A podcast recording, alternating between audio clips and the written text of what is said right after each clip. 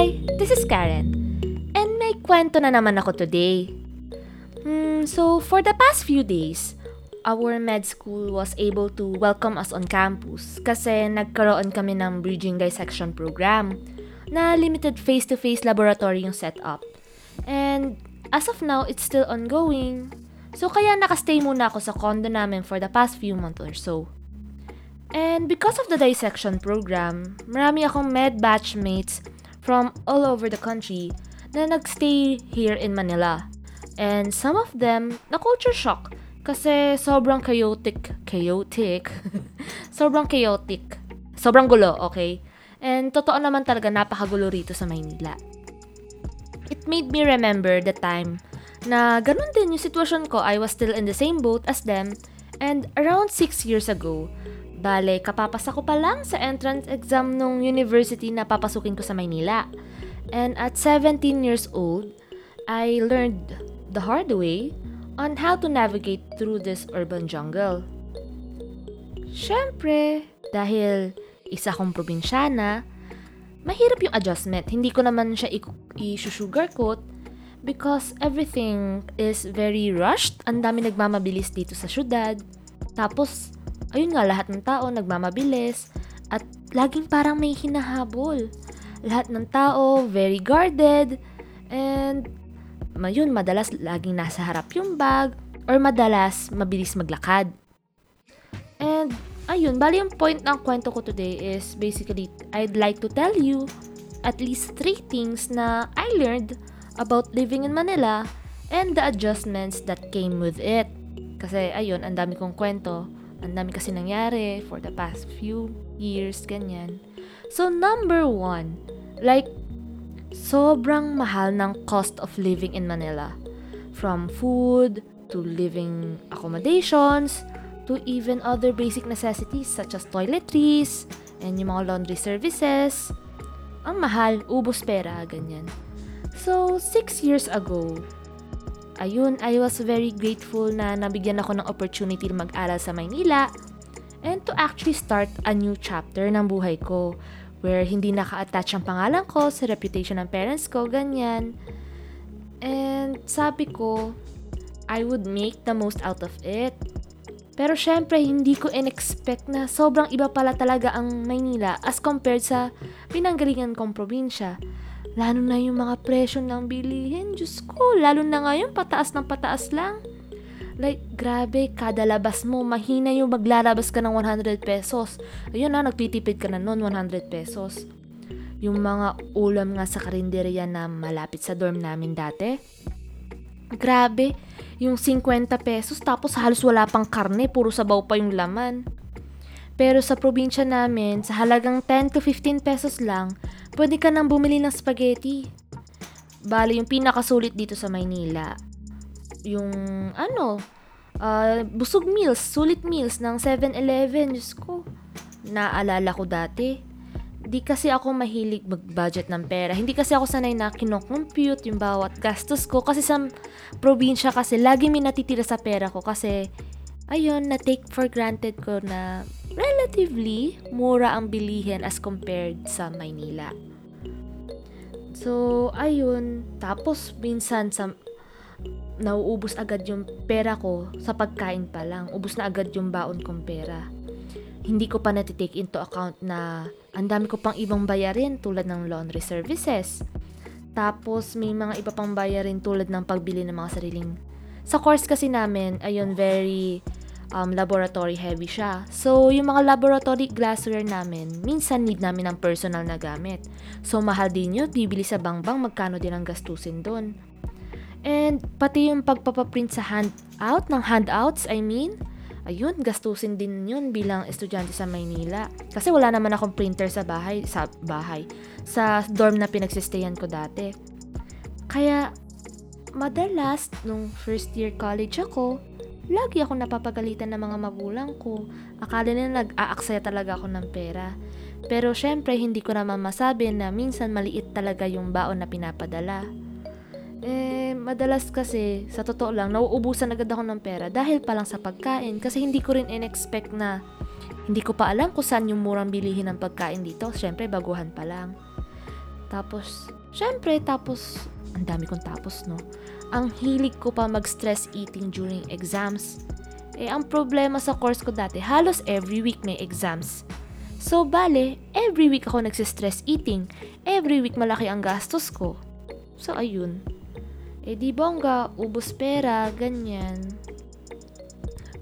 Actually, swerte ko pa kasi relatively mura yung dorm na tinitirahan ko rati.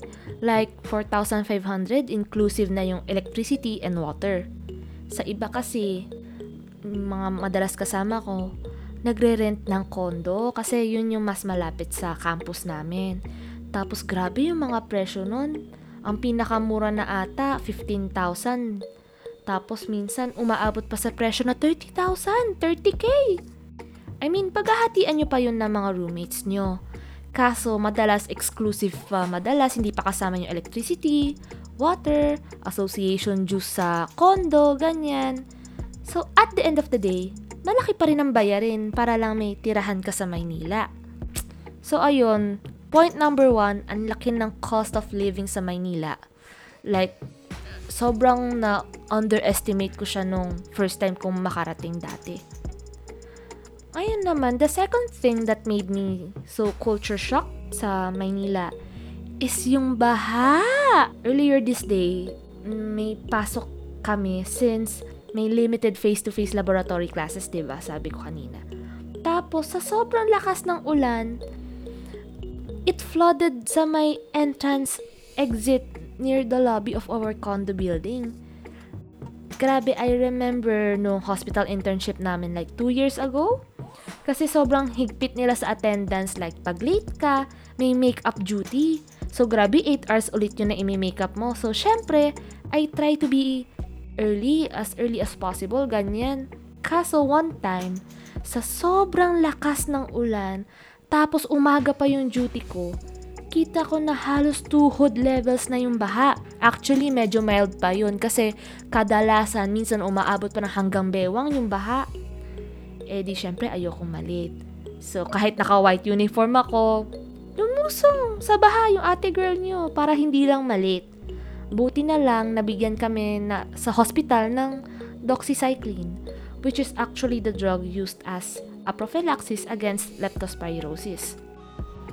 Pero grabe kung iisipin mo, kung ano na yung mga napagdaanan ng flood waters, like sa totoo lang, ew, kadiri itong iisipin mo.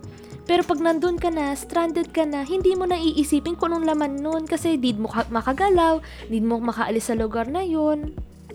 Anyway, even though almost 6 years na akong nakastay sa Maynila or nagsistay sa Maynila since most of my college years, never pa rin ako nakapag-adjust sa mga bahari rito sa Manila.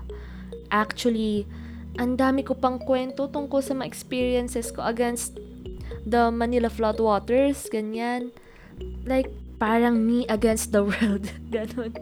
Pero baka kasi hindi ko matapos ang recording nito pag kinuwento ko lahat. Basta ang takeaway ko rito is to always have rubber boots with you during the rainy season and as much as possible stay away from the flood water kasi that shit is full of wonders. Grabe, nung nag-aral kami ng microbio, nung naaral namin na ang dami-daming pathological microorganisms na laman ng floodwaters. Ayun, as much as natakot ako, syempre lulusong pa rin ako kasi, ayun, kailangan ko makagalaw. And minsan talaga, kahit isang buong araw na lumipas, hindi pa rin bumababa yung baha. So ayun, trade-offs, choose your own battles, ganyan. Ayun, last point, lastly, it was actually in Manila where I've met a lot of people from different backgrounds. I'm one of those people na pinadala sa Maynila from the province to further my education. Pero I've met a lot of people na iba't ibang backgrounds. I've met people na may generational wealth. Like, taga sana all lang ako, ganyan. I've met relatives of figureheads and known personalities.